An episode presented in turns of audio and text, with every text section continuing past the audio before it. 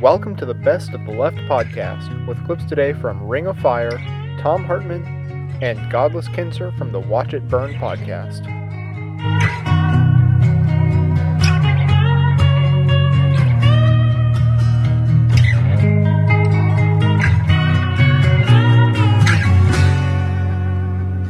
Bobby, you know, we've handled some controversial issues over the years, but I don't think we've hit anything quite as controversial as the uh, storm that you've started with your Rolling Stone magazine and the and the couple of shows that we've done about voter fraud. We've been inundated with telephone calls and emails, and I think what people really want to understand is what type of lawsuit we're trying to fashion here. So I want to interview Matt Schultz, who's an attorney, by the way, with our firm, who's actually fashioning one of the qui tam cases that you and I are bringing. Yeah, and it's the firm of Levin Papantonio in Pensacola, Florida. And we are looking at a number of these cases right now all over the country against various parties who are engaged in different kinds of fraud. Well, Matt, let me ask you there are many different types of lawsuits that we've heard knock around to be able to contend with voter fraud. We've heard the term writ of mandamus, writ of prohibition. We've heard injunctive lawsuits that all the time we're thinking, well, that's going to stop the process. Explain what a few of those are. What, what are the traditional ways that we've tried to go after uh, stopping this type of activity, especially with corporation involved in potential voter fraud? What have we done in the past?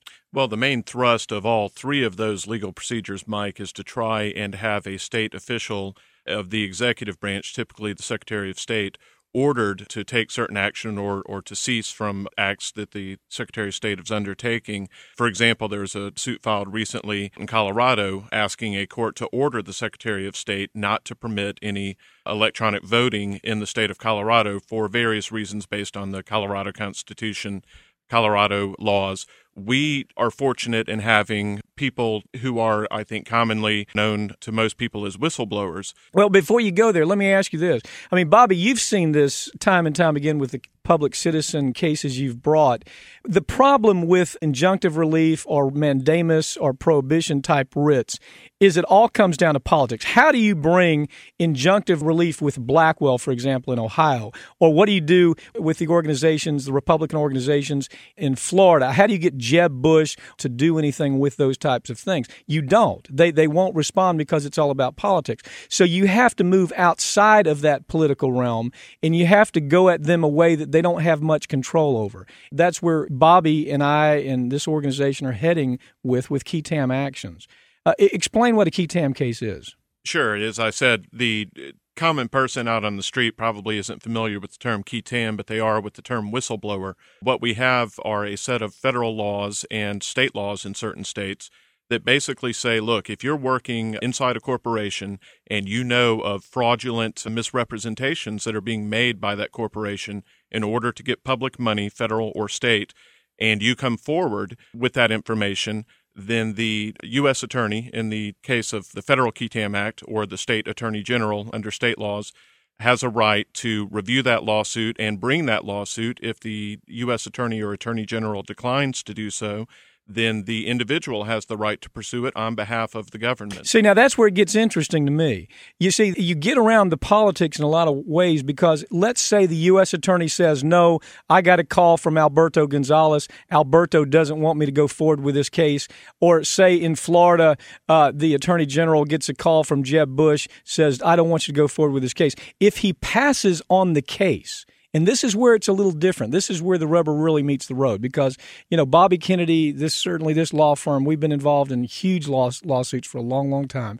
It gives us the right to stand in the shoes of the U.S. attorney or to stand in the shoes of the attorney general and go forward. That's exactly right, Mike. We're unfettered by the political process uh, in bringing these qui tam cases in that respect we can press forward, there's an incentive for the whistleblower to do so because they receive a portion of any of the proceeds that may be awarded for the fraud that the whistleblower has revealed to the public. And Mike, just for the curious in our audience out there, qui tam is the abbreviation for a longer Latin phrase. Qui tam pro domino rege quam pro se ipso in hoc parte sequitur.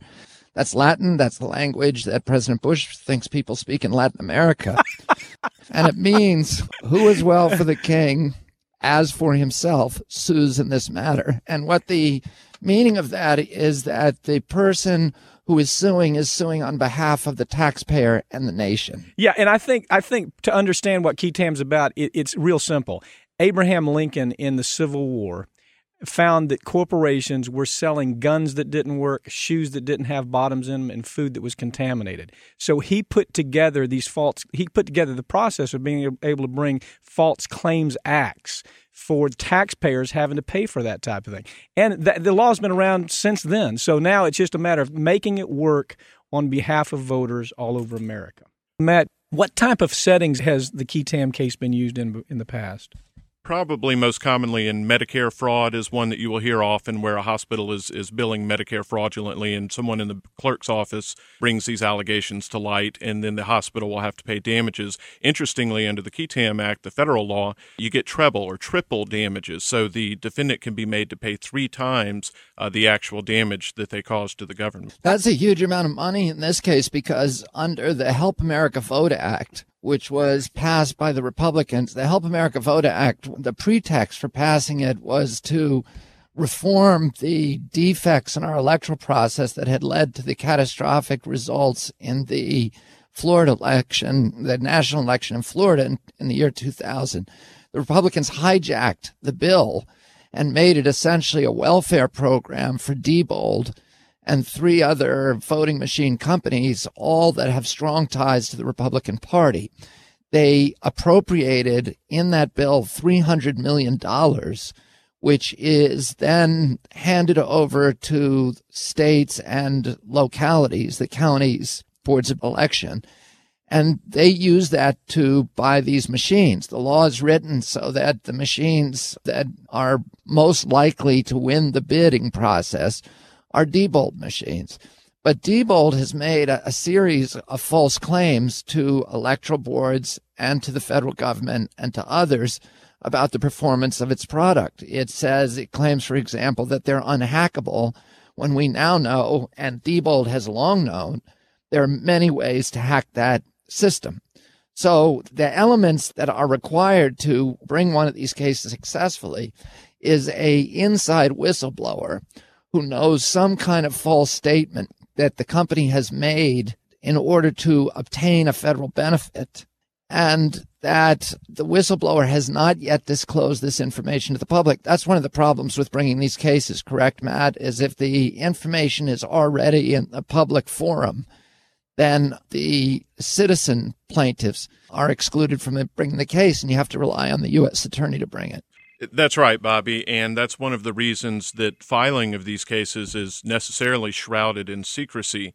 Uh, you don't have the typical courthouse step press conference uh, type arrangement when you file a qui case. It's kept secret even from the defendant while the U.S. attorney has the opportunity to review the suit and decide whether to pursue it or pass on it. And once it comes out from under seal, it can then be discussed publicly.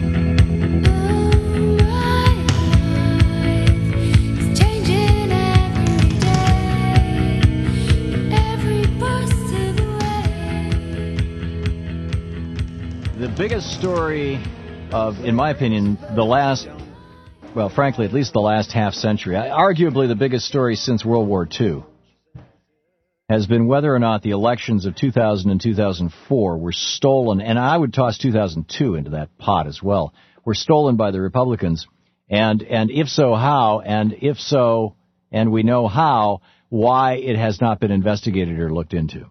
Stephen Freeman, and Joel Bleifuss have written a new book called Was the 2004 Presidential Election Stolen? Subtitled Exit Polls, Election Fraud, and the Official Count. Uh, uh, Stephen uh, Stephen Freeman, you're, you're, one of the computer scientists or one of the statistical sci- you, you, you describe yourself for us here. I'd say.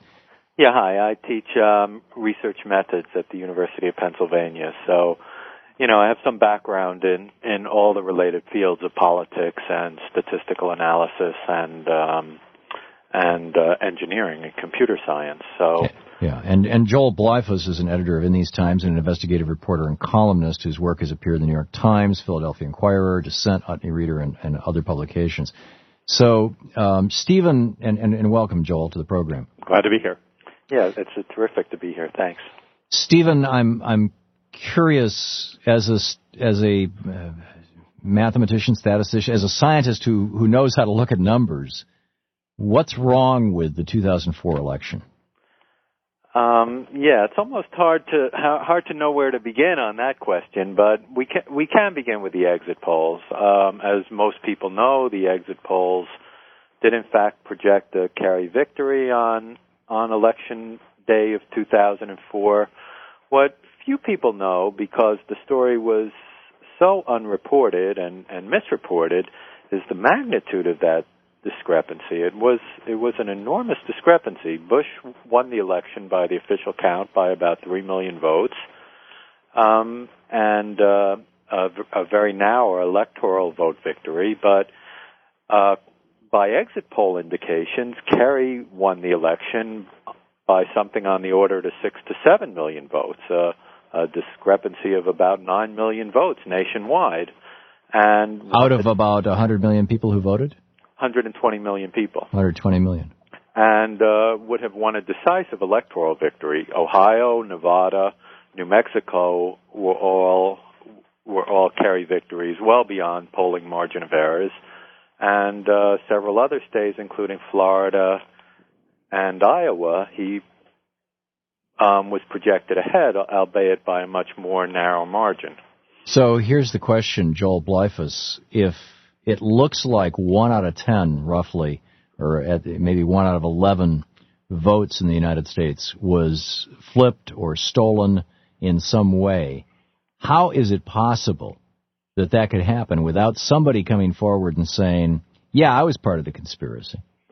Well, I think uh, one of the big factors in 2004 was that uh, for the first time in our history, uh, 64% of voters voted on uh, either uh, direct recorded electronic voting machines or in optical scan systems. And um, this is as a result of uh, HAVA, the Help America Vote Act, which uh, in, sort of is asking the country to move away from punch card systems. But a report by the General Accounting Office in 2005 said that such systems have such uh, have lacked security and they contain flaws that could quote could allow unauthorized personnel to disrupt operations or modify data and programs that are critical to the accuracy and integrity of the voting process.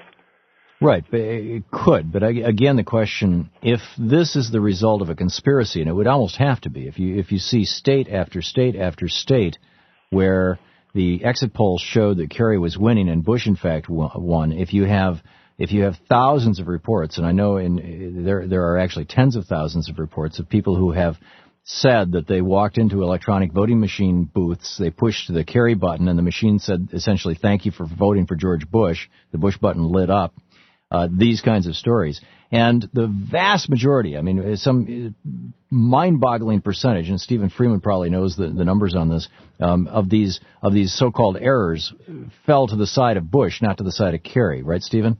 Uh, yeah, those numbers have never really been compiled systematically. Anecdotally, what you say is, is true that the overwhelming number of, of stories you hear about that, uh, something on the order of 95 to 100 percent. Okay, so if so, so if that's the case, that would certainly imply a conspiracy, which brings us back to the question, Joel Bleifuss, how could such a conspiracy function without being outed, or has it been outed and it simply hasn't been reported on? Well, I think that you have, you have two factors to look at. One here. One is that uh, these electoral systems are uh, centralized. They rely on uh, these voting systems rely on software and programs that we have no sort of control over. They can be um, accessed by uh, insiders, uh, manipulated, and so it would take a relatively small number of people to uh, pull off something like this by tampering with the voting software. Um, and then I think one also has to look at the larger context of the election, and this is, goes for 2000 as well as 2004, the uh, huge numbers of reports of sort of organized quasi-legal and illegal uh, vote suppression. Now, this is particularly true in Ohio. which has been very well documented that uh, under the leadership of the Secretary of State, Kenneth Blackwell, who was also the co-chair of the Bush-Cheney campaign, um, there was a very concerted effort to de- decrease uh, vote in the Democratic area. This is what Robert F. Kennedy Jr. documented so well in his Rolling Stone article a couple of weeks ago. 350,000 votes stolen. The vast majority of them actually by good old-fashioned Jim Crow techniques of of uh, switching around polling places and not having enough voting machines or or uh, pulling people off the polls and and and uh, the the strategy of the Republicans having people uh, register to vote and if they checked the Democratic box they threw away their registration these kinds of things. Exactly, and we had I mean there's this report by the Democratic National Committee um, that found that uh, African Americans, new registrants, and younger voters. Uh, were those who experienced the most problems, and in fact, uh, twice as many African American voters as white voters reported experience voting problems. Right. Voting VWB, voting while black, the new crime in America. Stephen Freeman, you were going to say you wanted to jump in. yeah, I was going to add a little something to that, and that um, I think uh, Robert F. Kennedy did a terrific job documenting um, all these votes that were suppressed and, in some cases, votes switched. But these were the ones that were more easy to document. Um, the ones on electronic voting, of course, there's no audit trail at all. So those you cannot really prove in any systematic way. Uh, the exit polls measured, they they do not even account for all the votes that may have been suppressed. It's only the people who've overcome the hurdles of registration and actually believe they've cast a ballot. Well, except that those the exit polls also include people who showed up, were told that they weren't on the list, they cast a provisional ballot, they left thinking that they had voted, and then when those provisional ballots were tabulated, they didn't find their names on the rolls, and so they got thrown away. Uh, yes, it, it may have included some of those. We're not we're not entirely sure. The I mean, one problem with the exit polls is that it was a media poll, and and their methods and processes are not very transparent. So we don't know the details of how those provisional votes may have been recorded. Yeah. Now but, here's the big here's the big question for both of you. I you know we can go through and dissect the the theft of the 2004 election, or for that matter, the 2002 or the 2000 election, all of which I think that there's plenty of evidence for. Um, and, and, and we've frankly done that on this program a number of times with a number of, of people, and, and you guys have written a brilliant book about it. Was the 2004 presidential election stolen? Exit polls, election fraud, and the official count by Stephen Freeman and Joel Bleifuss. What do we do to prevent this from happening in 2006 and in 2008? What is being done? Is anybody organizing national exit polls, for example? Well, I think Freeman? that there's or, I mean, excuse me, Joel, go ahead. One thing is that uh, Representative Rush Holt, a Democrat from New Jersey, has introduced the Voter Confidence and Increased Accessibility Act, uh, House Bill uh, 550, uh, that would require the use of a vote, voter verified paper record in audits and counts. But doesn't that bill then allow for optical scan machines that could be just as badly corrupted? You just now have a paper trail and you can still get around that the way that they did in Ohio? I mean, it seems to me like Rush Holt's bill might actually be the Trojan horse.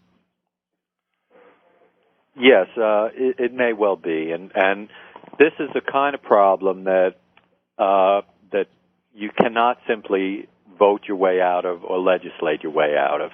And the first step, really, in in doing something about it, is getting America to wake up to it. I mean, you you and your listeners may be aware of this, but to 95% of the country, what we have to report is is shocking, almost unbelievable news. Yeah, Stephen Freeman.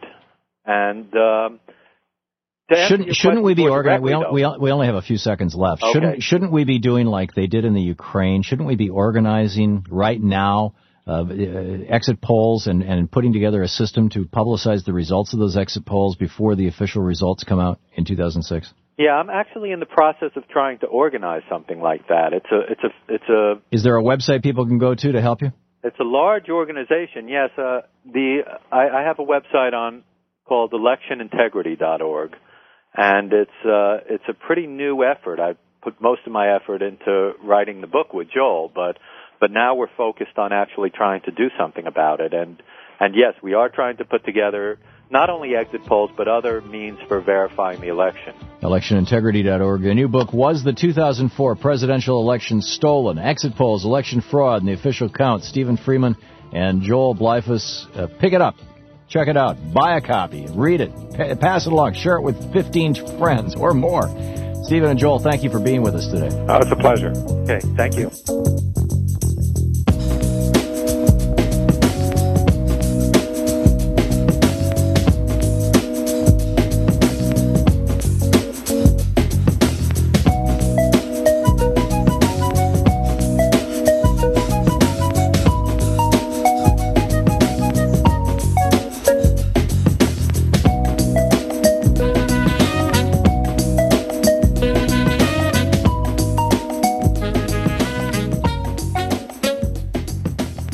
We've been talking a lot today about the theft of the 2004 election and Bobby's explosive article that appeared in Rolling Stone magazine.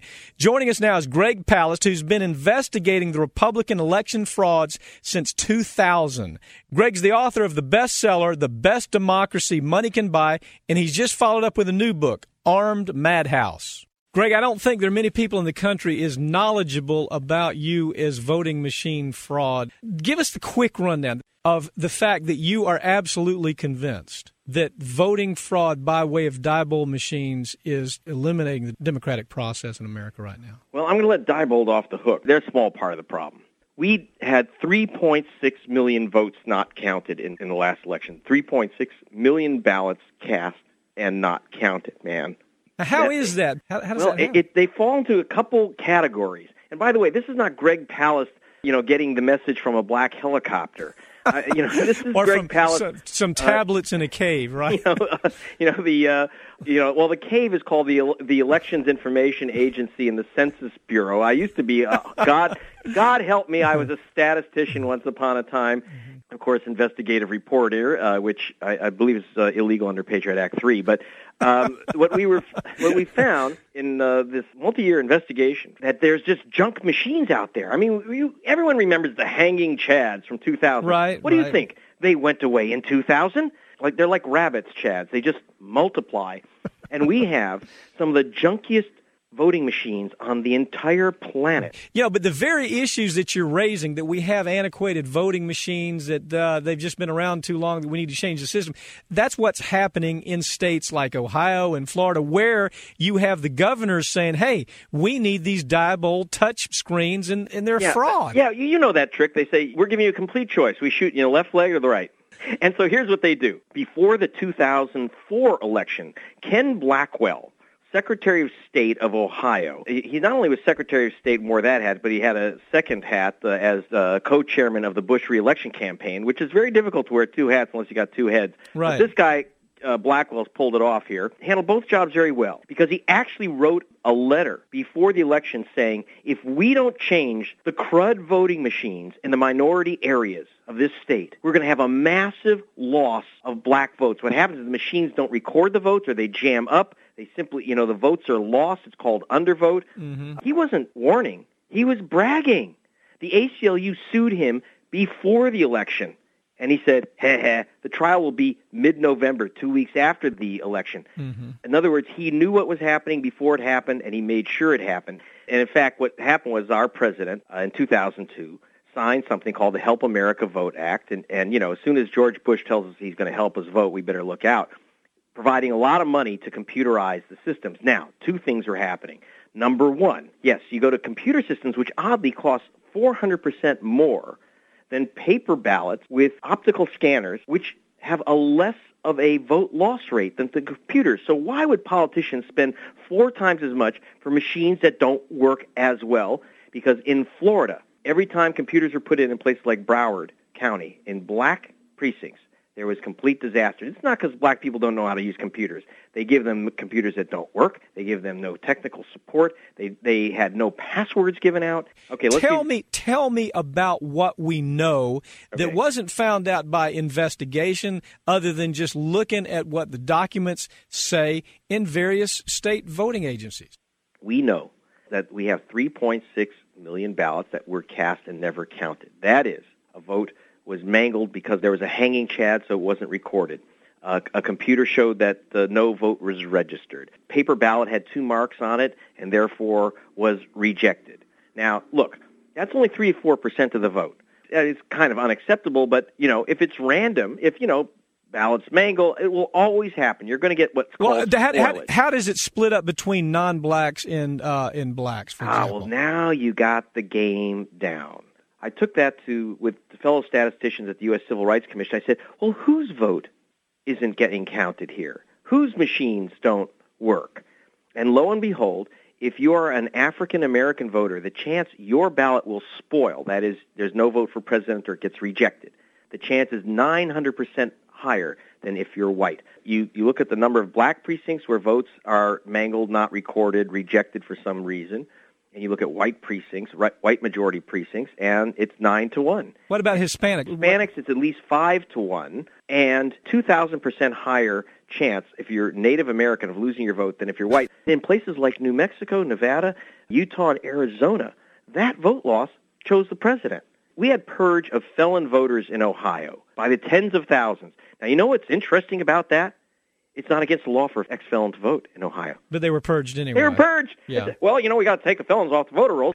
People are always looking at that computer that's in front of you in the voting booth and, and are worried about that. That ain't nothing. It's the computers in the central voting places that you have to worry about. From the central tabulating machines, I have a printout that I've reprinted in, in my book showing certain precincts where you have the vote for Bush Cheney, you have the vote for Nader Camejo, you have Cobb and LaMarche. Excuse me, what happened to Kerry Edwards? Their just name is not in in the totaling. Yeah. Like well, okay. Okay. Well, let me let me ask you this. You know these claims that are coming out right now by whistleblowers who are saying that they worked for Diebold and they worked for some of these electronic machines, and they can tell you exactly how the vote was fixed. Why have the Democrats been so unwilling to show up in a place like Ohio and fight it out in Ohio, Ohio or or Florida? Huge. wherever? Let me tell you, there's blood on the floor within the Democratic Party over this one. Why? Why?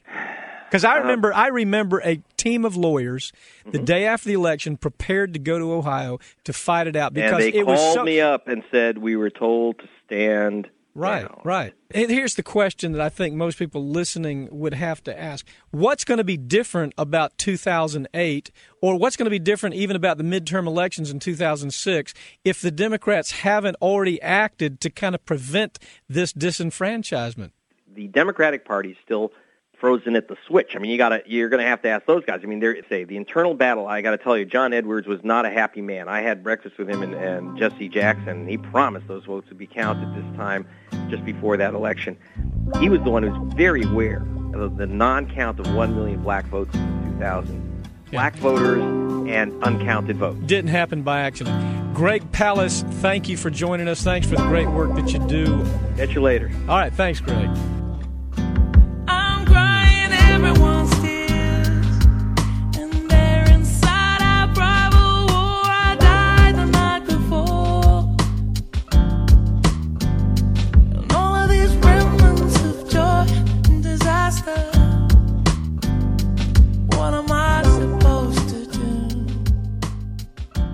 Bev Harris is with us. She is the she is the big cheese over the founder over at blackboxvoting.org, the author of the book blackboxvoting.org, uh, the same name, and uh, an old and dear friend, Bev Harris. Welcome to the program. Well, hi, Tom.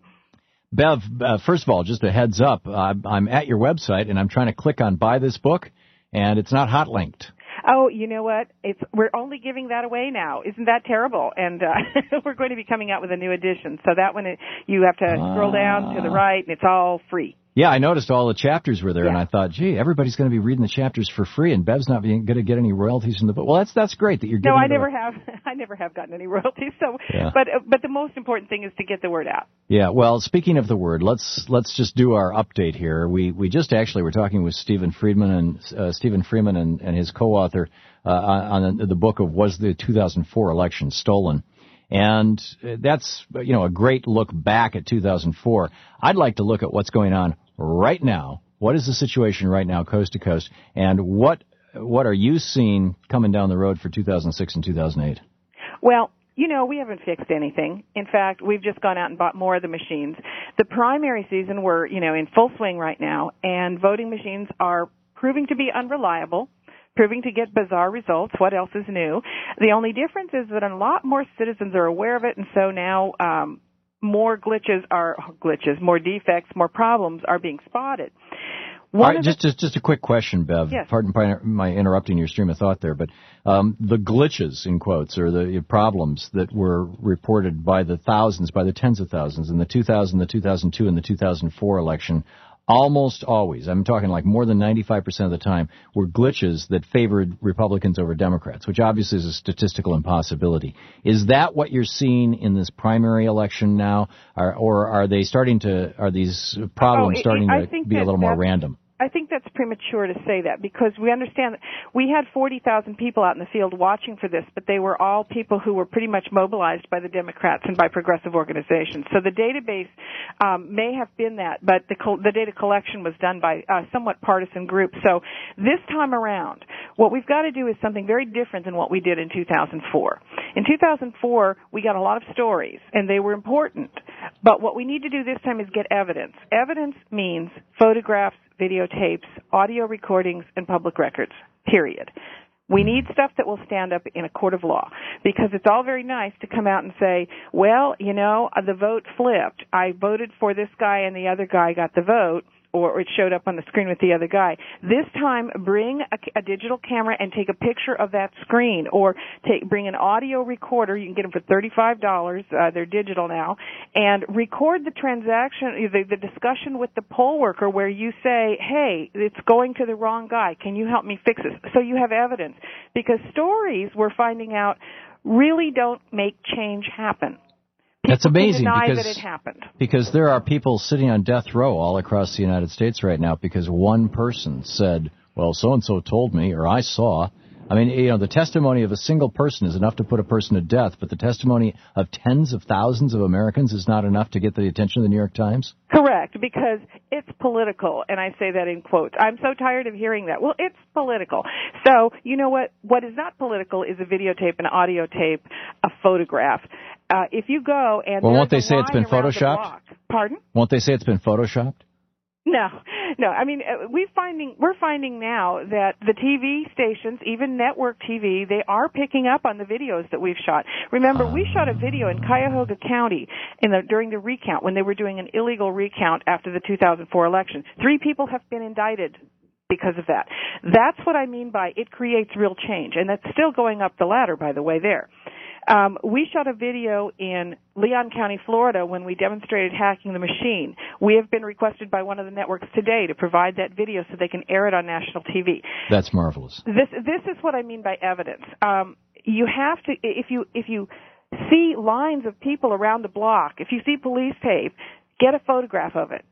It's important because I can tell you, I know someone who was in election protection who went to Cleveland where they had lines around the block, and the person came back and said, well, there weren't any lines. They were very politically correct. And there were. And so it's important that we get something that nobody can argue with. And it's cheap. $35 will get you a little pocket digital audio recorder. You can get, uh, some cell phones will take pictures. And, and the great thing is a lot of these new devices, and we have a guide to them on blackboxvoting.org, they come with a disk so you can load it right into your computer, upload it immediately. But this is the kind of thing we're going to need come 2006. Isn't that sad? Well, it is, but I think it's great that you're you're mobilizing a movement to do that. I, I have to. In fact, I, I am I'm sitting here shocked that it hadn't occurred to me before to to do this. Uh, you know, and I've been talking about this for, as you know, the better part of three years.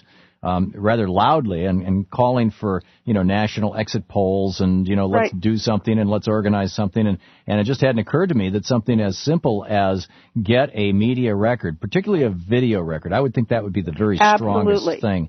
Um, because the network television, really, if there's no video, it doesn't happen on network TV. That's right. And there's one more thing. We have on blackboxvoting.org now organized the National Hand Count Registry. What that is, is we encourage people to go there and volunteer to hand count if needed. Because the most amazing things are happening because election officials are claiming that citizens aren't available to hand count if needed. In Cleveland, in the, in the May 2nd primary, They had 17,000 votes that the voting machines could not read. They had paper ballots on these votes. These the voting machines uh, just didn't work. So what did they do? Instead of calling in hand count citizens because they said there were none, they punched them into touch screens. They hired someone to come in and push each one of the 17,000 ballots into a touch screen. In Riverside, California, it was worse. In California, there's a law that says if you don't trust that touch screen, you can get a paper ballot. The citizens who got paper ballots discovered that later on, those paper ballots were not hand counted, they were pushed into a touch screen. So, we want there to be no excuses. One of Yeah. the things we have at blackboxvoting.org now is you just push a button, sign up for it. Hundreds and hundreds of people are signing up for it every hour. And we want to be able to say, no, there's people who will hand count, and there's even people who will travel to hand count. Yeah. So you can no longer tell us that you have to do these crazy gymnastics gyrations.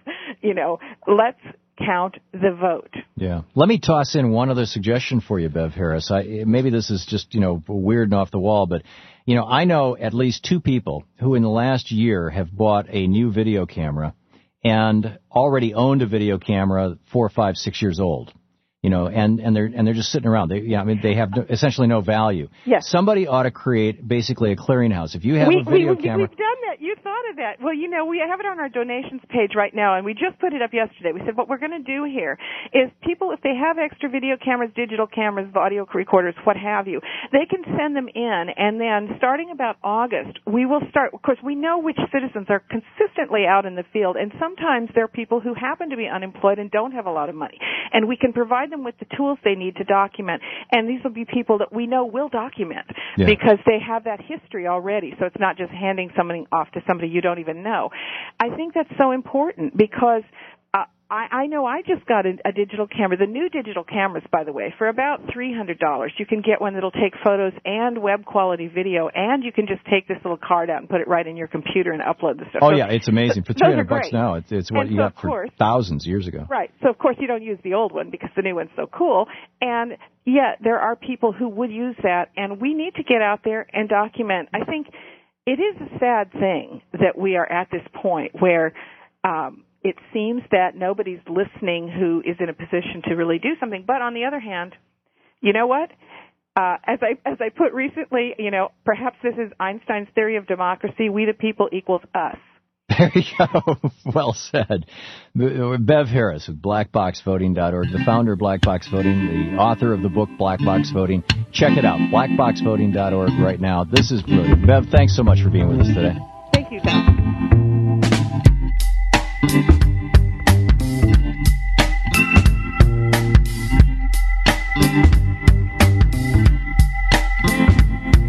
Like soft serve, down in the June sun. I tried to shoot a thought. We're back talking about Bobby's blistering expose of the 2004 election fraud in his Rolling Stone article Was the 2004 election stolen? We're getting covered up with emails. I mean, here's here's one. God is blessing you now. This is to you. Keep telling people what they can do. We're here in New Mexico. We may have paper ballots by November. When I first moved here 8 months ago, I thought that Governor Richardson was a good guy until I read somewhere where he stopped the Green Party from doing a 2004 recount.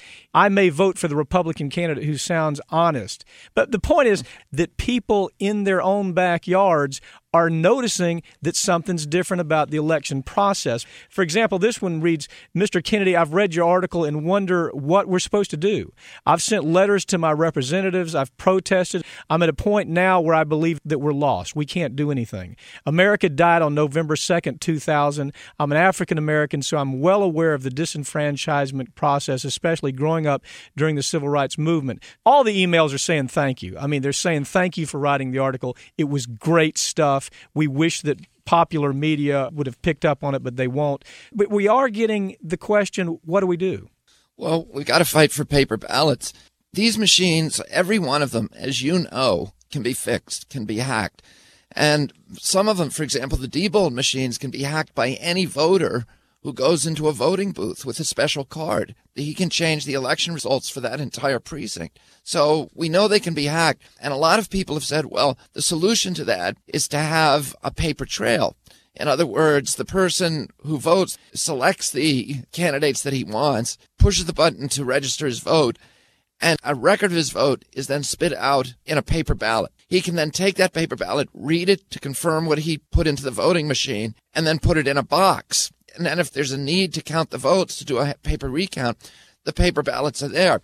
And well, I- well, let me of- let, let me interrupt you right there because I got to read this one. It's exactly what you're saying. I mean, there's no paper trail. This is an email from a woman named Kathy Williams. She says, "My friend's husband put in his vote for Kerry in Marysville, Washington, on the new electronic voting machines and glanced away for a second. When he looked back to check his vote, it had been switched to Bush. He told the woman in charge, and she said that they've been having that kind of trouble all day, not just in Ohio. So what you're saying is, yeah, they can make mistakes, but go with a paper ballot, right?" Well, what I'm saying is, first of all, that episode that you just described happened thousands of times in at least 18 states around the country where people went in to vote on these voting machines. They voted for Kerry and then watched the machine in front of them switch their vote to Bush. There's almost no record of it going the other way, where it switched from Bush to Kerry. It always switched from Kerry to Bush. And there's literally thousands and thousands and thousands of people who have testified, who have told that story or signed affidavits about their experiences. What I'm saying to you now, Mike, is that even if we have a paper record, it's not a guarantee because a recount only occurs under certain conditions. A recount occurs when the votes are within, usually within 3% or 1%, depending on the state. There's a mandated recount. Well, these machines can be fixed so that they can avoid a mandated recount, even when you have paper ballots. So nobody will ever count those paper ballots. Yeah. And that's one of the problems with these machines is that they, they're just hackable. And we've just got to go back to the same system that they've gone back to in Canada and what that they have in Germany and many other places, which is just paper ballots that are counted by hand. Yeah. Or counted L- let me get you to respond to this. Okay, here's a, another email. It says, I'm sure you're aware that there's been a pushback against the Rolling Stone article, including some liberal bloggers. There are three unspoken assumptions that you need to refute. One, that the choice is between saying the election is stolen and the election was not stolen. The real choice is to investigate whether the election was stolen or not. Two, that the burden of proof is on those alleging election theft. The real burden really is on the rulers of America to demonstrate that they're holding power legitimately. And three, that vote stealing only matters if you can find enough votes to swing Ohio. Uh, if it's proven that Bush stole even one vote, or that an agent of his did that, that it's an impeachable offense. So, so th- this person's laying about laying out, I suppose, some of the issues that were raised in Salon. Well, that's right. And you can dispute the particular numbers. But what you can't dispute is that the Republican Party tried to steal the election. And that is a scandal. And it's a scandal that should have been published in the press. And I'll tell you what, people have written us, Mike, and said, what can we do? We've got to stop these machines from being used again. And Mike and I have been discussing for the last couple of days about starting to sue some of these machine companies. And we're going to figure out a way to do it because we got to put these people out of business because they're going to steal our democracy. Well, we're going to do it. I mean, that's the only way that you can that you can shut this down. Is you have to call Senator Chuck Hagel on the carpet. The Well, CE explain what Chuck Hagel is. Well, he got Hagel- Chuck Hagel was long, he's long connected with the Bush family. He was caught lying about his ownership of ES&S, which is by the Senate Ethics Committee, and ES&S is one of the major two companies, right along with Diebold, that counts 80% of all the votes in America. So here you got Chuck Hagel, who has a dog in the fight. You've got the CEO of Diebold is a major Bush campaign organizer and donor, and he wrote in 2003 that he was committed to helping Ohio deliver this electoral votes to the president next year. Bobby, what's happened since your Rolling Stone article is you now have people that have been working with these companies. They, I mean, way, way up in the management structure of the companies that are coming forth. They're calling us. They're saying, I was afraid to say anything. I was afraid to do anything. Now they feel they can come forward. And I got to promise you, if you do come forward, You call Mike or me, and we're going to sue these companies, and we are going to stop them from stealing our elections. If you, I can you pro- work for one of these companies, you give us a call, and we'll protect your confidentiality, and we are going to sue these companies, and we're going to put them out of business, and we're going to stop them from stealing our democracy. It's the the only way that we're going to accomplish anything. So, look, this thing has just started. For all those talking heads who say, Why did we wait so long? They ain't seen nothing yet. Your love lifted me higher than I've ever been lifted before. So keep it up, quench my desire, and I'll be at your side.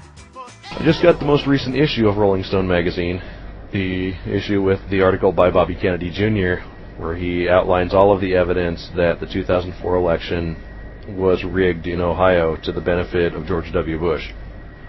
And I had been aware of a lot of this evidence since a few months after the election, and I have to say, seeing it all in one place like this is very, very disturbing to me. And the implications of it are horrifying. I would just encourage everybody to go out, get a copy of this, and read it, and decide for yourself. And uh, I think that you'll probably come to the conclusion that I have. And uh, I just have to say, if you're outraged by it, and uh, as I am, I would encourage you to do something. Go out and do something. Democracy means all of us voicing our opinion, making our will known, and making it known that our government works for us, not the other way around. Unless you're in a situation like mine, where yes, I work for my government, but I also have a voice in elections that I determine who my bosses are.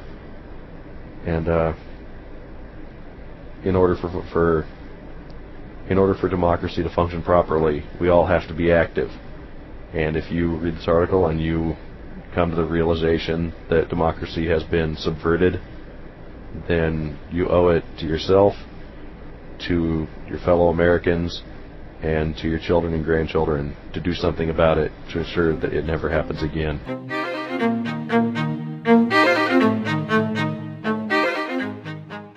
Thanks for listening, everybody. So I got a lot to go through today, so I'm going to be kind of quick if I can. First of all, uh, sorry about missing yesterday's show. Chalk that up to pure laziness on my part. I actually treated my Sunday like a Sunday and uh, and didn't do anything. So that's why that happened. I know that about seven of you are really disappointed about that, and the rest of you couldn't care less because you don't listen to the shows live when they come out, anyways.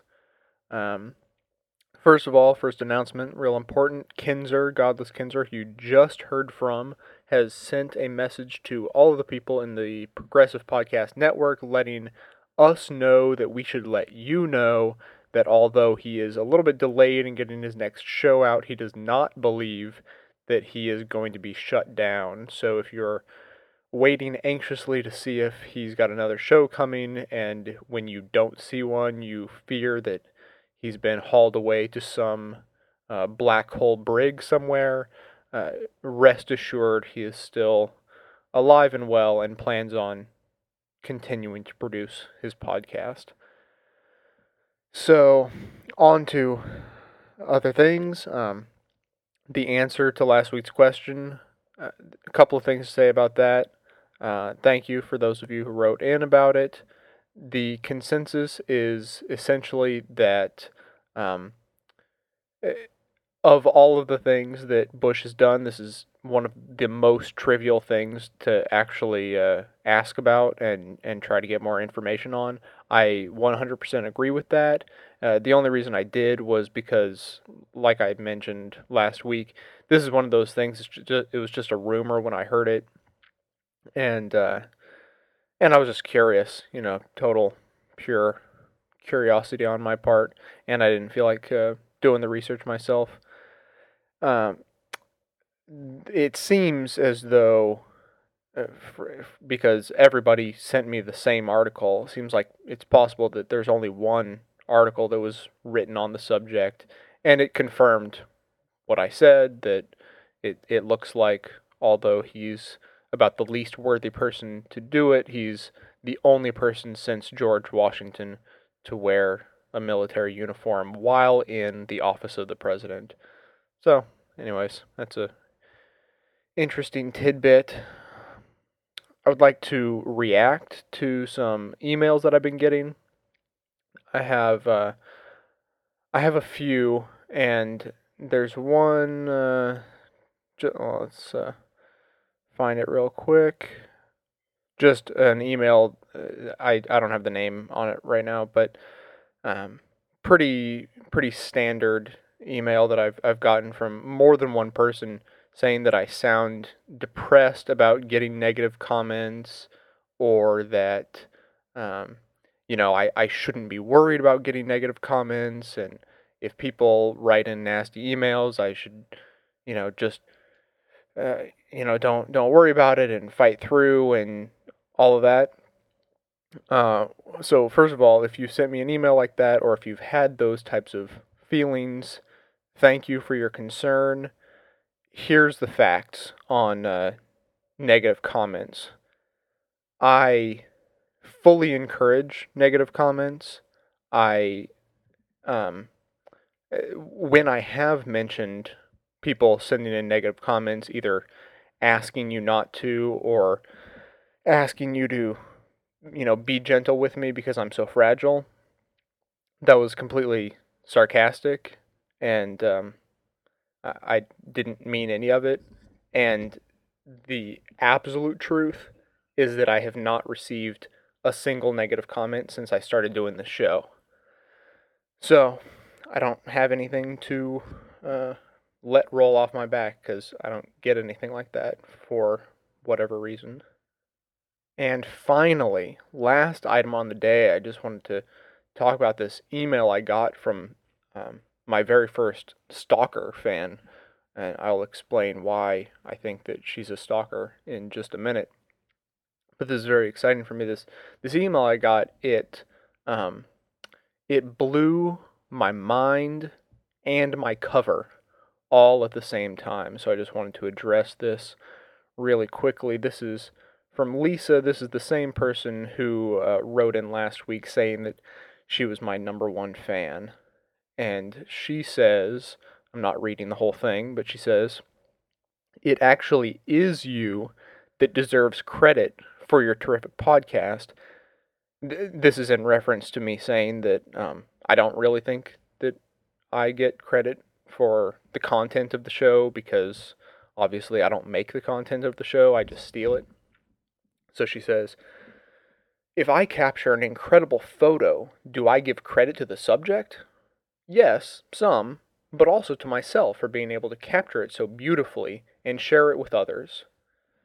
Uh, That it, it that blows my mind because I am the type of person who will pretty much rationalize anything in any direction for any reason to make myself feel better about it. Like, um, I mean, usually it goes in the negative way, like I'm being lazy, so I rationalize why it's okay to okay to be lazy.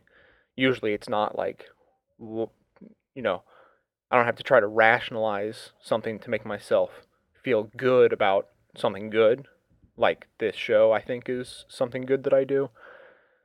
So, thank you to Lisa for giving me the perfect excuse to finally take credit for the show, and uh, I will absolutely use that excuse from now on. Now, I'll, I'll just move on and explain why uh, Lisa is a stalker. The beginning of her next paragraph is I'm not a stalker. I mean, come on. Like, when you have to start explaining that to people, you know you're in trouble. So, uh, that's all I'm going to say about that. But I appreciate it, anyways.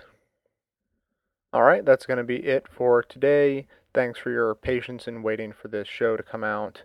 Unless, of course, it didn't require any of your patience uh, to get this show and listen to it, in which case, um, thanks for nothing, I, I suppose.